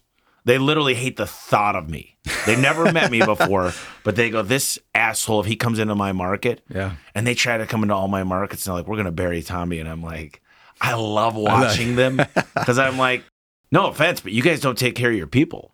Like, we just trained 50 technicians for other companies. And one of the guys, could I read this to you? Yeah. You'll dig this. He sent me a uh, a text message, and I just posted it. So I've got I train other garage door companies, right? Like it's called Garage Door Freedom, and people are like, "Why do you share everything?" And I'm like, "Because we're stronger together." He said, "Hey man, thanks for believing in this industry enough to put this week together. I would be lying if I said I kind of wanted to hate what you guys were doing and see the cracks and flaws in it just a little. LOL. But sincerely, what you have started is so effing good. I wanted to see you guys didn't care and were in it to just make money and disgraced our craft. But every single person that I met was extraordinary. Your team not only respects you, but they respect themselves. This was a demonstration of utmost class and professionalism, and I am happy I was in the right place at the right time. I'm sure people are kissing your ass all the time. I don't want this message to come across that way, but please be proud and continue to hold your head up high because you lit a fire under my ass this week, and I'm going to make some big waves. Take care and feel free to reach out if you need anything. Dude. But that's the kind of stuff, and that was a competitor. yeah. And people are like, why are you teaching all of your competitors? You're nuts. And I'm like, listen, a lot of these guys are going to do a deal in the next five years. And I want to make them way more money than they can make partnering with anybody else. And if they don't want to sell, no big deal. But why would you have a company? And this is what I disagree with almost a lot of people, like half the people. They're like, just keep your business, just keep it cash flowing. And I'm like, listen, I had $10 million in our account. I owned a lot of real estate. None of it paid off. When I did the deal, it changed my whole family tree. It Yep. changed my mom and dad's life. It Yeah. helped my sister, my niece, my nephews. 10 million is a lot of money I had, but now it's like crazy. Yeah. And I'm like, who else can I help now? How could I do this 10 times over and uh, with so many more people? Yeah. I think it's just a different mindset. There's a good book by John Warrillow called Built to Sell. Dude, I love that book. Yeah. It's and every business should be built to sell. Yep. 100% agreed. Yeah. John Warrillow. Yeah. That book, uh, Built to Sell, changed a lot. customer. Yeah. They're both awesome. Yeah. Yeah. Dude, so good. Yeah, what, what I love about that concept too, that that really drilled into my brain was even if you don't sell, you build your business like you can sell it. Because then you have the option to sell at any point. But then also a business that can sell is a well-oiled machine. And so it just makes everything easier in your life. So having the right systems and processes and people and checklists and all that stuff just makes it just work. Here's what losers say. Losers say the same thing. I say, "Did you make money this year?" And they say, "No, we invested a lot back into the business." yeah. I go, "Show me where you reinvested. You're just not making money." Yeah, yeah. And I, I, I got to tell them the hard truth. Yep. Is I'm like, you've been reinvesting for 10 years. You don't make a profit. Yep. Something's got to change. Yeah. What are you doing to change? And they hate change. Mm-hmm. They come in and they say, like, you may have some of the right answers. Like, what I love is like success leaves clues. I hate the influencers out there that didn't make it in the real world and they went to teach. Yep. Yep. Agree. I look at all these seminars and everything people are putting out. I go, what did this? What has this guy done? Yep. Like I'm still in the grind. I'm fighting every day. The fight, the same fight, the contractor fight. My podcast, The Home Service Expert, just talks about the stuff I'm going through. The CFO, the, the getting the right finance partners, how to recruit talent everywhere around you. And I listen to all these other things and I'm like, why would anybody listen? Like the reason people listen to you is you've had a great success Yeah. rightfully so they should listen to you do your research on nine out of ten of the people i see Yeah. don't deserve to have that platform Yeah, there's so many people now, especially in the real estate space. I see it. I'm sure you see it in yours. I'm just in the real estate space where they own four Airbnbs, two Airbnbs, three, and now they have a course and they're making millions off these courses on Airbnb because they bought four of them. And I'm like, I mean, you did it, but in 2022. in 20, yeah, yeah, back when things were very different, I'm like, you know i'm going Hmm. on uh in two weeks i'm going on cody sperber the clever Yeah, yeah, Investors yeah. podcast you know it's funny I, which one the bigger pockets podcast yeah. i was just asked to be on yeah. I- that's I've the show I was on. That's the show I was on for a decade. oh really Yeah, back in the day. Yeah, Oh, it's been it's awesome. been a year since then. But yeah, that was the that was my beginnings. So I do a little bit of real estate. I got a company called Lead Geeks where we sell motivated seller leads, Yeah. and we rank number one in the nation for sell my house fast. Really? This Yeah, was yeah. years ago when we had the algorithm beat. Like Yeah. literally had I love it. thousands, hundreds of thousands of links, and it wouldn't be uncommon for us to sell 300 leads in a day. Mm. And we just had a software called Boberdoo. The software is called Boberdoo. I don't own the software, but it would literally text. It was almost like um, whoever bid most for the lead would get that text. Yeah, And there was another. What, what the? It's been a while because I've got a partner. I haven't been involved in it, but there's another guy that was doing it that killed it, and he built like a franchise model. I think it was Sell My House Fast. This is his franchise. But yeah, no, there's tons of money in that. I wish I knew now, or knew then what I know now about these leads, because it wasn't uncommon that we could go buy a lead. Somebody's like, uh, someone died, right? Yep. They'd sell it for like fifty grand. The house that was worth two hundred. And this is before any of these companies came out and were offering. See, the smart thing that they did is is get with like Blackstone and BlackRock, and they said they could pre-sell the houses to fit three bedrooms, two bath, two car garage, not on a busy street. They'll buy all those, Yep. and they'll pay top dollar because they got investment dollars going in. And then I learned about a couple companies that go into these houses and they'll replace the air conditioner, they'll replace the garage door, they'll put everything into it to say everything's got a 10 year warranty, hmm. which makes it a really solid investment. yeah, that's smart. It's interesting stuff. And and now I'm seeing the real estate market kind of churn. And I don't know what's going to happen. All I know is that, you know, real estate does good over time. In Yeah. 2007, we saw it kind of declined for the first time ever. But real estate, it's like when you see everybody and their brother talking about real estate, it's probably time to get out. Yeah, And a lot of people are talking about home service, and there's going to be a reckoning. yeah, And the big are going to get bigger because we could weather the storm. We've got the money to do it. And there are going to be years that you might not grow, but when it turns into a buyer's market, that's when the real growth occurs because you're buying things at a discount. yep, So the multiples go down. People are struggling. They say hope for the best, plan for the worst. Like right now, people need to be thinking not how are they going to grow dramatically over the next few years, but how are they going to weather the storm? yeah. What things are they doing today? And they're not waiting. What's the first thing that you think people cut during a depressed economy? Ooh, Marketing. Marketing. Yeah, And that's a death spiral. Yeah, that's yeah. the biggest Yeah. mistake. I'm going to cut marketing because I'm not getting enough leads and I'm Yep. going to continue my payroll. yeah, Then they start writing checks to themselves because they don't want to make people feel bad. They don't want to have to make the tough decisions. And that's tough to be in that spot if you're a leader. yeah. But I'm ready for those tough decisions. And it's not about getting rid of people. but it's about doing the right thing for the community as a whole, which is the business. You're likely going to be a billionaire at some point. I, If I don't become a billionaire by the, in three years, then I, I made a really, Yeah. really stupid mistake. you know, that's a question I get all the time because people just, you know, it's a it's a judgmental question. When's enough enough? Like, how do you how do you answer that question? Well, Because you can't spend it all I get that question all the time. And, you know, typically most entrepreneurs, they say, when I get to a million bucks a week. Yeah. Then they say, when I get to a million a day. They're never satisfied. Mm-hmm. But my rule is, it's got to be elf. Easy, lucrative, and fun. And I mm. learned that from Joe Polish. I love it. if it's easy, lucrative, and fun, when is enough enough? I'm just getting started. I'm in the fetal stages, and the money. How many more people can I help? How many more could I influence? You know, I was on the stage about three weeks ago. There was about 400 people in the audience, and uh, and I don't do this on stage very often, but I said I got this weird phone call two weeks ago, and I said um, a guy I barely know said, "Hey, listen, I know you don't know me. I'm not an angel. I'm not a messenger of God, but he showed me an image of you and you were on your knees praying and crying to him. Did you make a deal with the Lord, you know, Jesus? And I got goosebumps. I go, this is really weird, dude. I go, yeah, I did. And he goes, well, he wanted me to remind you of your deal and just make sure you're living up to it. Mm. And I was two years before that, my dad was dying of COVID. His oxygen fell below 60. And I was on my hands and knees saying, Give me one more chance to have my dad. And I will give it to you. I know this isn't the platform, the right time to do this. No, please, man. I went out and I, I made myself vulnerable and I said, you know, Jesus has done a lot for me. And I need to give it back. I mm-hmm. need to give him the credit. And I've done a lot of great things, but it wouldn't be possible without him. And what he told me, that guy said, Your life has never been better, right? And you've got more time with family. You're doing the things you love. And he said, Remember who brought you there.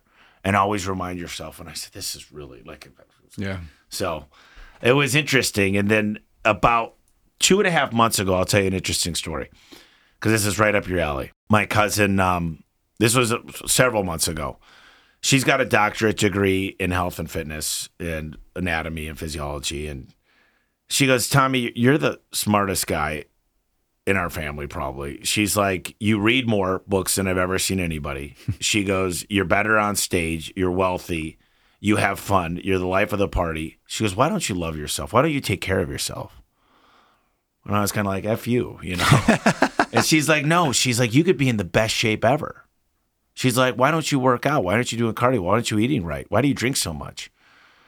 And that was like heavy on my heart. I was thinking about it. And then I saw Andy Elliott and he's like, dude, when are you going to get in shape? And then my other cousin called me. Yeah. My other cousin called me and he's like, dude, I'll bet you 500 bucks who could get in the best shape before Halloween, October 31st. And then I bet another buddy five grand. So I went to the doctor. I went to my buddy who's the most ripped out of any friend I know. And I call him up. I'm like, give me your doctor. What do you do? He goes, you're going to get your urine, your blood, and your saliva tested. And I got on four peptides and I've been on TRT for years. yeah. And anyway, he's like, okay. So I, I started working with my trainer like hardcore. And I started eating right. I cut out the alcohol. And I went from 26.7% on the DEXA scan. In 60 days, I'm less than 17%. They said they've never seen 10% done in two months. so I'm trying to get to 12% by the end of October. Dang. And I've just, I've never felt like I feel like I could fight the Hulk. Like my mind is sharp, I'm focused, and I feel really good. And I got to tell you this I, I was embarrassed to be on stage. I looked at my, I wasn't like fat, Yeah. but I was considered obese, 27%.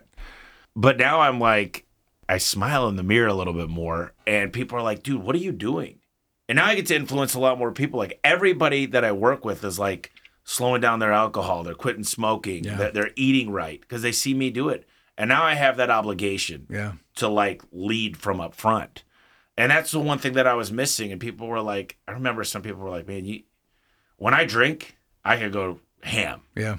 And it's not like I, it wasn't hard for me to cut the alcohol. The hard part was eating protein every day. Yeah. And I'm on all these supplements, dude. Four peptides, shots of NAD. Like I'm doing IVs twice a week. I go get a full body massage. I recently, so my buddy's one of my doctors and he's retired. He did really good with uh, crypto.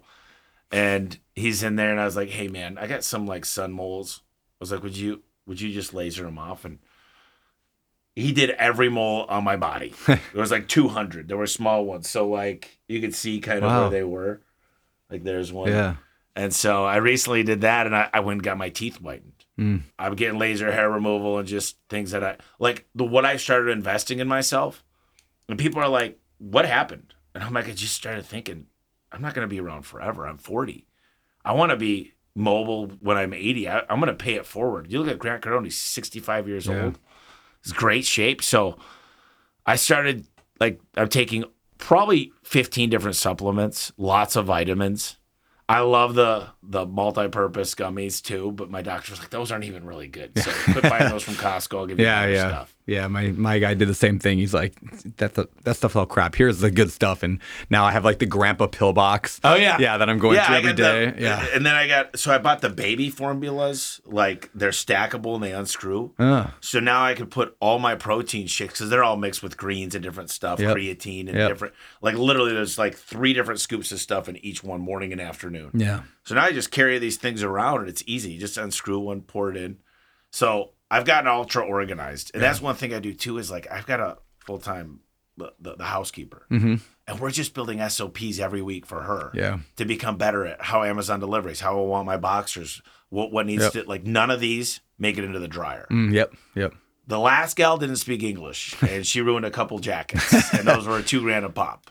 Oh, But you know, a lot of people go, Why don't these people listen? I'll do it myself. yeah, And I go, when is the last time you actually decided you were going to come up with SOPs? Like you got an executive assistant, the first thing you do, here's my tip. Is next time you're booking your plane ticket, put a Loom video or Yep. do a Zoom video love and Loom, yeah. record it and talk through it. Yep. Say, when I'm flying more than one hour, like I'll go Southwest if it's a, a quick flight. yep, And this is when I use a private jet. Yep. I use my chat links. And then this is when I want to use first class. And here's when I'm okay with the delay. Here's when I want to do the red eye. Here's my TSA number. Here's where I'll use clear. Like just explain it. Yep. And then you go through your emails and you start explaining this is this relationship. Here's how I'm responding and build standard operating procedures. And they'll never be just as good as you. Like it takes six months to train an EA. yeah, And people are like, they just don't get it. And I'm like, look back in the mirror and start taking accountability. There's a reason why the last three EAs have failed. There's a reason why you want all the credit, but you don't want to take the bad stuff. yeah. Like, take ownership. And what I realized one day during COVID, I had a line outside of my door. And each person walked in and they said, I'm, I want to cut my pay in half. They said, My wife makes great money. I want you to get through this. I want A1 to be healthy. One person gave me all their sick time. And I didn't really need it because the PPP came short after that, the Yeah. money. But I read this book called The Compound Effect by Darren Hardy. It's one of my favorite books of all time. Uh, Well, it's it's a fantastic book, and he explains what he wanted in a woman. Mm, yeah, And he writes down a hundred things, and he reads this list, and he goes, "I can never get a chick like this." So he had to write down a hundred things he would need to become. yeah, And when I read that, and all these people are coming, they're just so kind. I had to write down things that I would need to become to be a great leader for them. And as I shifted who I was and the leader and to, to lead from up front, the people started to come. It's like if you build it, they will come. And this was like the ultra case for that. yeah, And I just know one thing. I, I'm very fortunate. I'm, I will say I'm at the right place at the right time a lot of the time. And I owe it all to this team and just God's been really great. yeah. It's amazing, man. I've been very fortunate. And now, very happy to say, I'm in the gym the other day, and the trainer goes, "Let's put 225 on, 22 times, perfect form." nice. So I'm gonna get to 30, and then I'm gonna get uh, the, the you know the combine. Yep. So I'm gonna try to get everything that a lineman does in the NFL. That's my goal. I love it. Yeah, you know, Alex told me you told me something, Alex, actually at the beginning of the year, uh, and I noticed it the other day, and it, I was like, it's true. You said this. You said you just got to stick with the gym long enough to start seeing results. It's gonna, it's gonna take you six months, and if you stick with it for six months, you're gonna look in the mirror and go, oh, now I see a change. Now I like this. And like for the first time the other day, I looked in the mirror and I was like. Dude, I'm like getting, I'm getting arms, I'm getting shoulders. I was like, oh, and I'm like, I'm at six months in. We've been going to the gym now. I've been what, three, four times a week for six months. You need that And now I'm mechanism. excited. Yeah, it's like it's feedback. like money too. Yeah. You said earlier about business, like oh, people quit too soon or they Yeah. want to take Three money feet out. from gold. Yeah. Yeah. Yeah. They don't understand. They're so close. Yep. And they spike the ball right at the end zone. It's like, come on. Yeah. You're so close. You're one higher away. Yeah. You know they get fatigued and i'll tell you this if i a toxic relationship with a with a woman or if i had kids that just needed I took some sacrifices, and I think kids are God's gift. Yep. Like I think it's the most important thing in the world, and I want kids.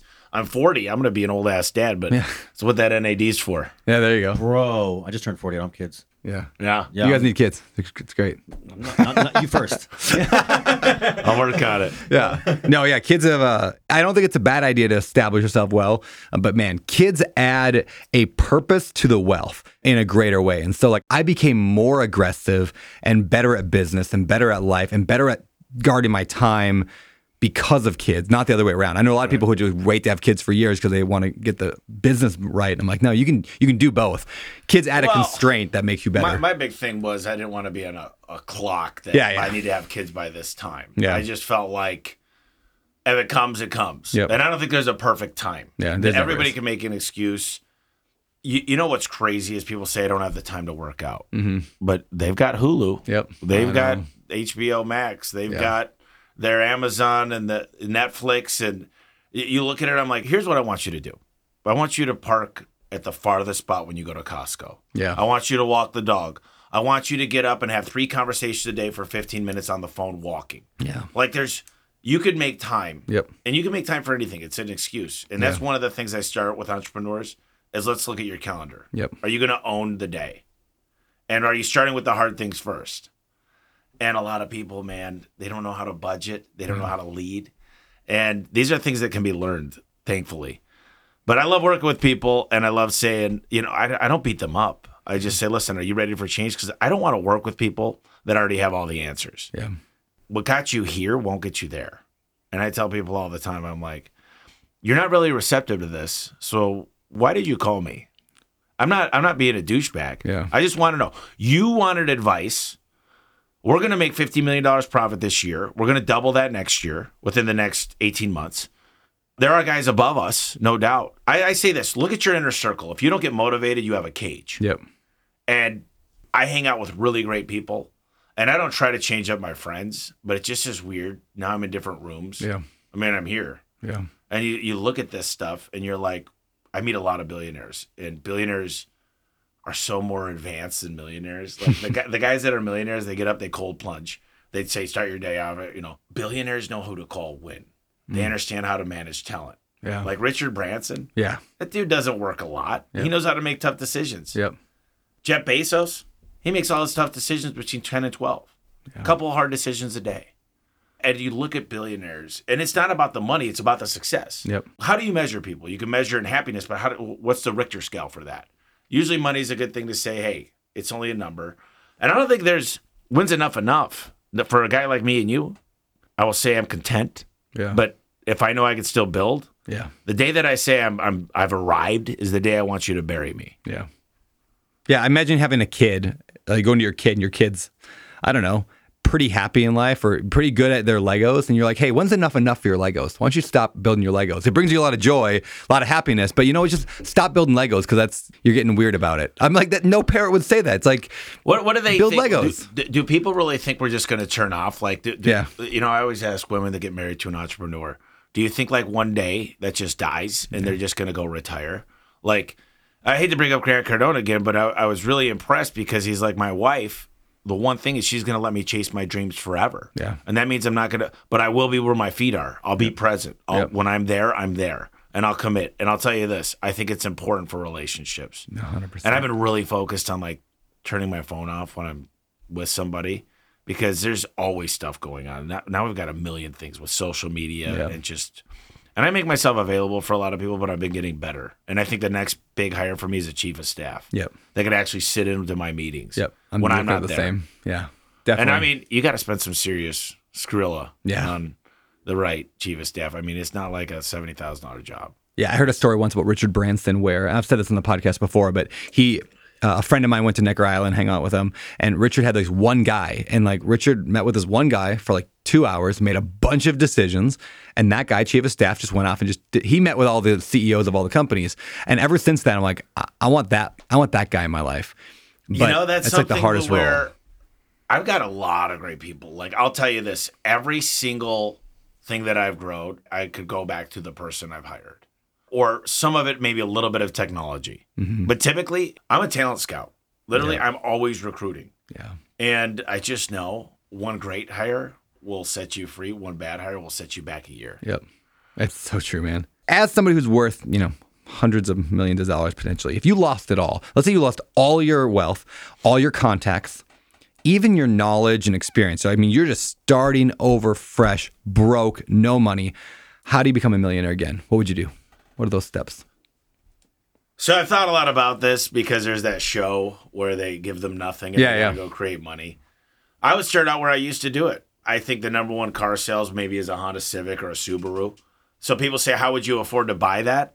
I mean, listen, it's not hard to come up with a couple grand. I Yeah. could go do scrap metal, something. Yeah. I, I could paint garage doors. I could do something to get my first couple grand. Yep. Then I would just say, What is the best seller? And all I used to do is buy them and clean them up. Yep. I changed the oil. And I can make a couple grand a pop, but it, it takes money to make money. I will be honest with you. Like a lot of people don't have this ability to have delayed gratification and they spend too much. You need to build a mass amount of wealth to make more money. Yeah. It would take a year to build up the wealth, and then I'd go buy a broken home service company. Mm. And I'd say, it's hard not to take what who I am now, my influence. Like without that, with just a guy on the street, Yep. it'd be very hard to convince somebody to do this with me. Yeah. But I think what I would do is say, listen, I- I'm good at sales. And I say, put me in, coach. Let me come work for you, and here's what I'll do for you. I can do that at an auto dealership. Yep. I can do that at a lot of things. But uh, home service is where I'd get into right away because that's what I know. Yeah. Beautiful, man. All right, let's start shifting gears a little bit over here toward uh, the. I got a few segments here at the end of the show. Uh, this segment is called the 321 pivot. It's basically saying, hey, a pivot is a moment in your life where you're going one direction and then something changes in your life and you start going a whole new direction.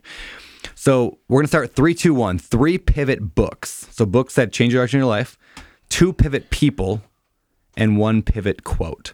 So start with the books. Three books that change the direction of your life. All right. So the three books were How to Win Friends and Influence People by Dale Carnegie, Yeah.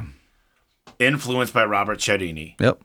and then Double Your Money in Six Months or Less by Bob Pfeiffer. I don't know that one. I didn't think Oh, I love- I love wanted new to bring books. a new one that Yeah. you guys probably haven't heard of.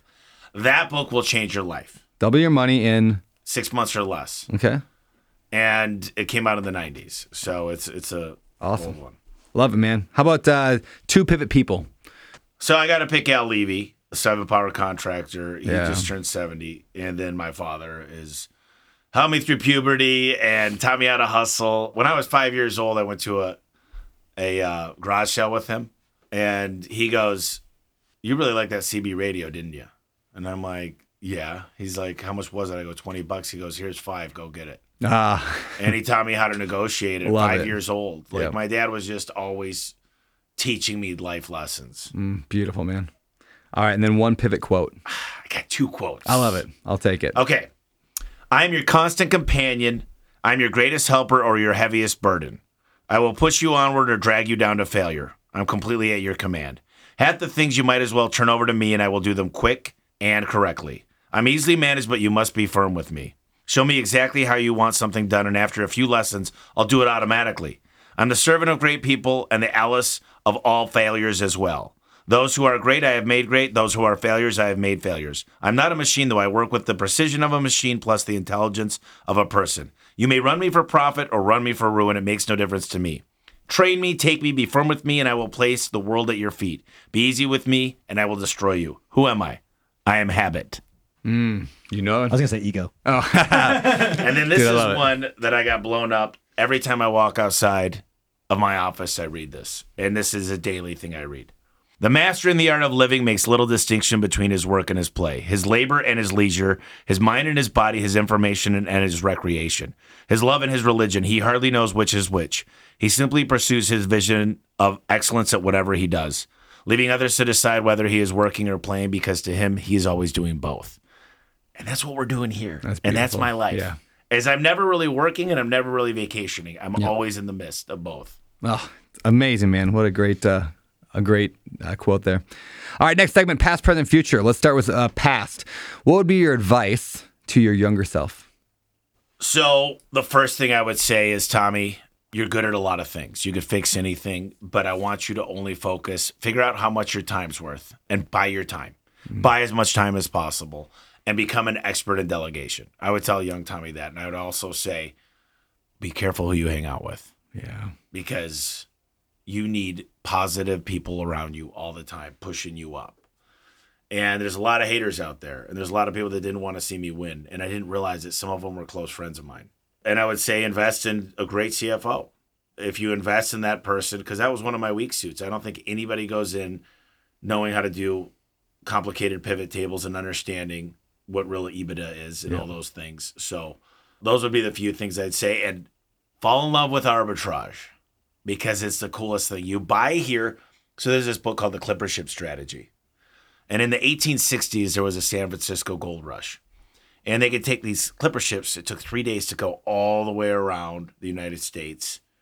And so they buy them for a buck, they'd sell them for $10.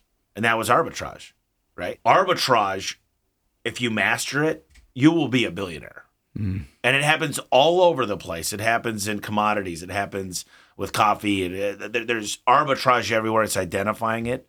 And I would recommend reading the Clipper Ship because it tells you where money's being unproportionally distributed within the United States, like opportunity zones. Yeah. Like when you learn where the government's pouring in money, Yep.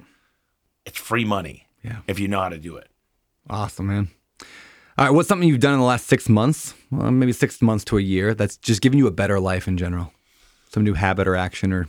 So obviously the the health thing has been huge and just understanding I do have weaknesses. I would say I don't think I'm done with alcohol forever, Yeah.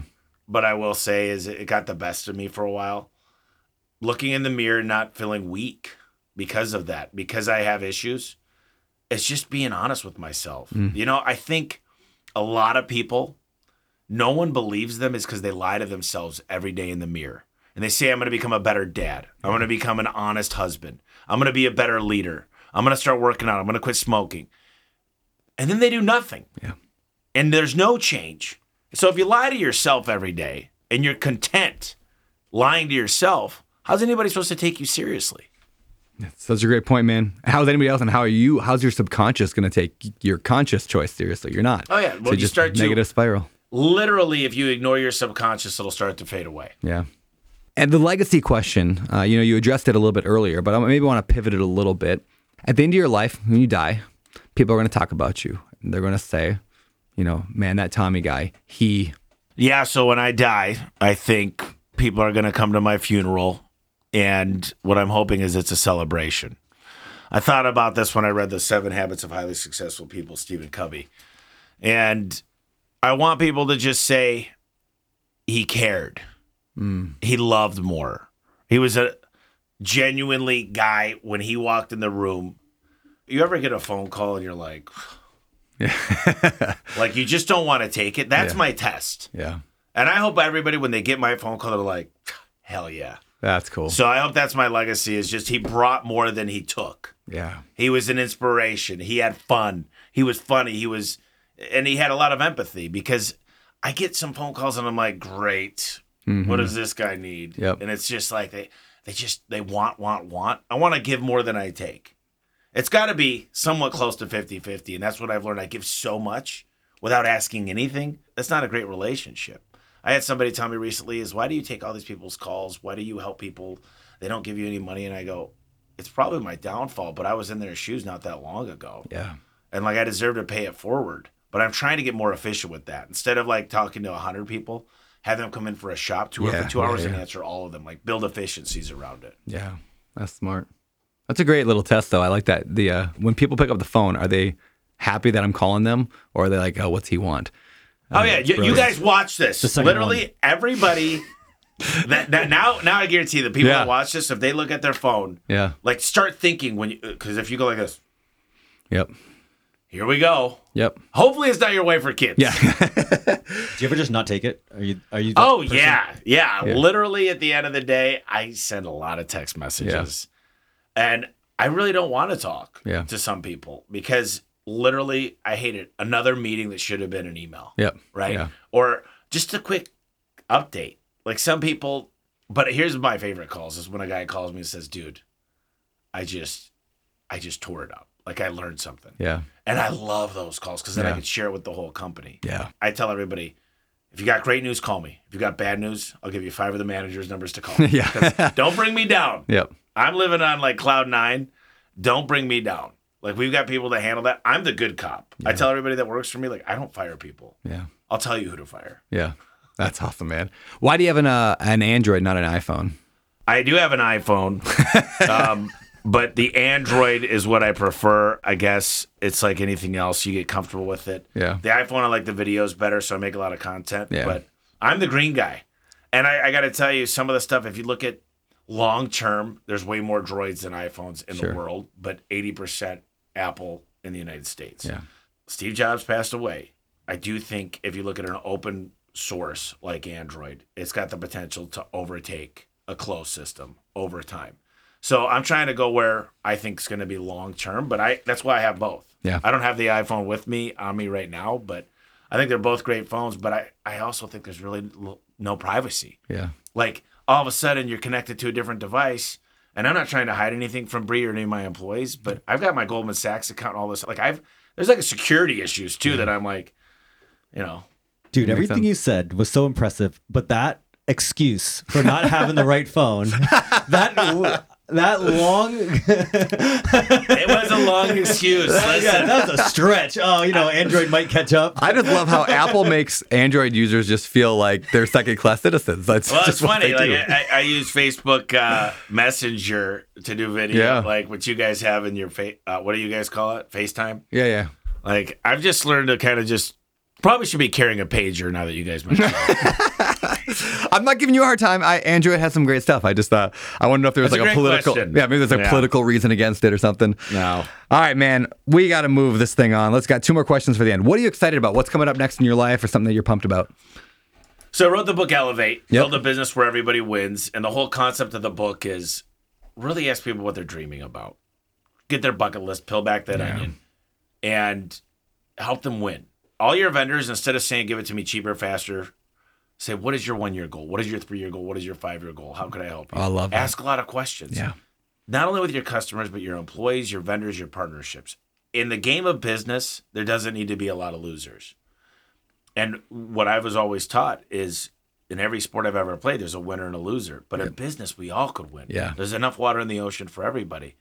So I'm excited about what we're doing with that and this this event. Yeah. It's called the Freedom Event. And it's in Orlando, November 1st, 2nd, and 3rd. And really, my main goal is to teach people how to build a business that's worth hundreds of millions of dollars. Yeah. And people are like, you can't promise that. And I go, listen, I know how to build hundreds of millions of dollars. Every business has a potential if they want it. They got to get out of their own way. We've got to have a plan. And every business that's out there, for the most part, we could get under five years build that. But it's going to take a lot of work. It's like if I show you how to get a six pack, it doesn't mean Doesn't you got to eat healthy, you got to sleep right, you got to drink the water, you got to get on the right. Like, you got to still do the work. I'd say I'm building a house in Idaho, What part? in Sandpoint. No And way. it's- I have a house in Coeur d'Alene. Do you? Yeah, I'm going Oh my there. God. Yeah, dude. We're gonna be neighbors. Yeah, when are you gonna go there? How like what's your what's So thoughts? I'll, I'll be going out there one more time this winter, but I got to show you. I got to show you the computer. Dude, I would love to see it. It's so uh, Pend Oreille Lake. Yeah. It's right. It's about 45 minutes away. Yeah. And I love Sandpoint because they got the Sandpoint's mountain. amazing. Yeah. They got the they got and then they got Gazer that's Yep. not far. Yep. And now we're gonna be neighbors. Yeah. So Yeah, so we're there twice a year. With July's and December's, we're there. So Oh, that's great. Yeah. we're gonna have to hang out. yeah, dude. This There's actually should- look at July. So July, there's like this convergence of like real estate and business people that come to Coeur d'Alene in July, and so like we're always just like like Fourth of July, hanging on boats. There's multiple ones. Everyone's an Oh, yeah. entrepreneur. Everyone's a yeah. It's so fun. Every July, like Fourth of July in Coeur d'Alene is the best thing. yeah. So yeah, we're. I was out. there for Fourth of July. Were you? That's yeah. so funny. Yeah. Dude, it's great. All right, man. Uh yeah, small world. That's crazy. All right. Uh very cool. Freedom event. Uh yeah, dude, I'm gonna be actually in Jacksonville right after that. Hmm, maybe I'll have to I You should come hang out. I might come hang out. That would be great. Uh, we'll talk offline about that. That sounds awesome. And where do we find out more about you? Where do people connect with you, follow you, all that good things? So, Facebook, Facebook, and I'm on Instagram, the real or the official Tommy Mello. You can find me on TikTok, all the main forums. But Home Service Experts is a free. There's like eight thousand people, and I answer every question personally on there. That's where I go and like Uh, Facebook group? time. Home It's Service Facebook- Expert. Home Okay. Service Expert. Yeah, if you're on LinkedIn, if you're on Twitter, it's just official Tommy Mello. Yeah, And if you got any questions, like I try to answer every question. that's awesome. I try to make sure to help people, and it's my way of paying it forward. So, um, the first book was called The Home Service Millionaire. The podcast is a home service expert, and then Elevate, and then the new one's about ADHD. Yeah, when's that come out? Um, I got to get with Mark. I Yeah. done my end of the bargain. I'm just There waiting on, unfortunately, on him. He's a busy guy, I had dinner with him a few months ago. He was a, he's a fascinating dude. So isn't it? Yeah, Yeah. he was just in Sandpoint. Yeah. He was texting me Oh, pictures. that's awesome. Well, man, this has been amazing. Thank you for joining us. Thank You're awesome, dude. I appreciate, you. being out here in Hawaii. And that is the show. Thank you, everyone, for tuning in to another episode of A Better Life with Brandon Turner. I hope you enjoyed the insights and the wisdom uh, brought to you today on the show. If you found value in this episode, please consider leaving us a rating and a review on your favorite podcast platform. Uh, your feedback actually does help us improve the show. We look at the feedback, I look at the feedback, and we can reach more people with our message of living a better life. Be sure to subscribe so you never miss an episode. Follow me on social, Beardy Brandon. And hey, before I go, this show is all about the habits, actions, and beliefs that can give you a better life. But in case you're interested and you want to know my opinion on what it takes to live the best life ever, and that includes some of my kind of weird spiritual beliefs, maybe, check out a betterlife.com slash best life. A betterlife.com slash best life. Thank you again for listening, and I will see you next time on A Better Life with Brandon Turner.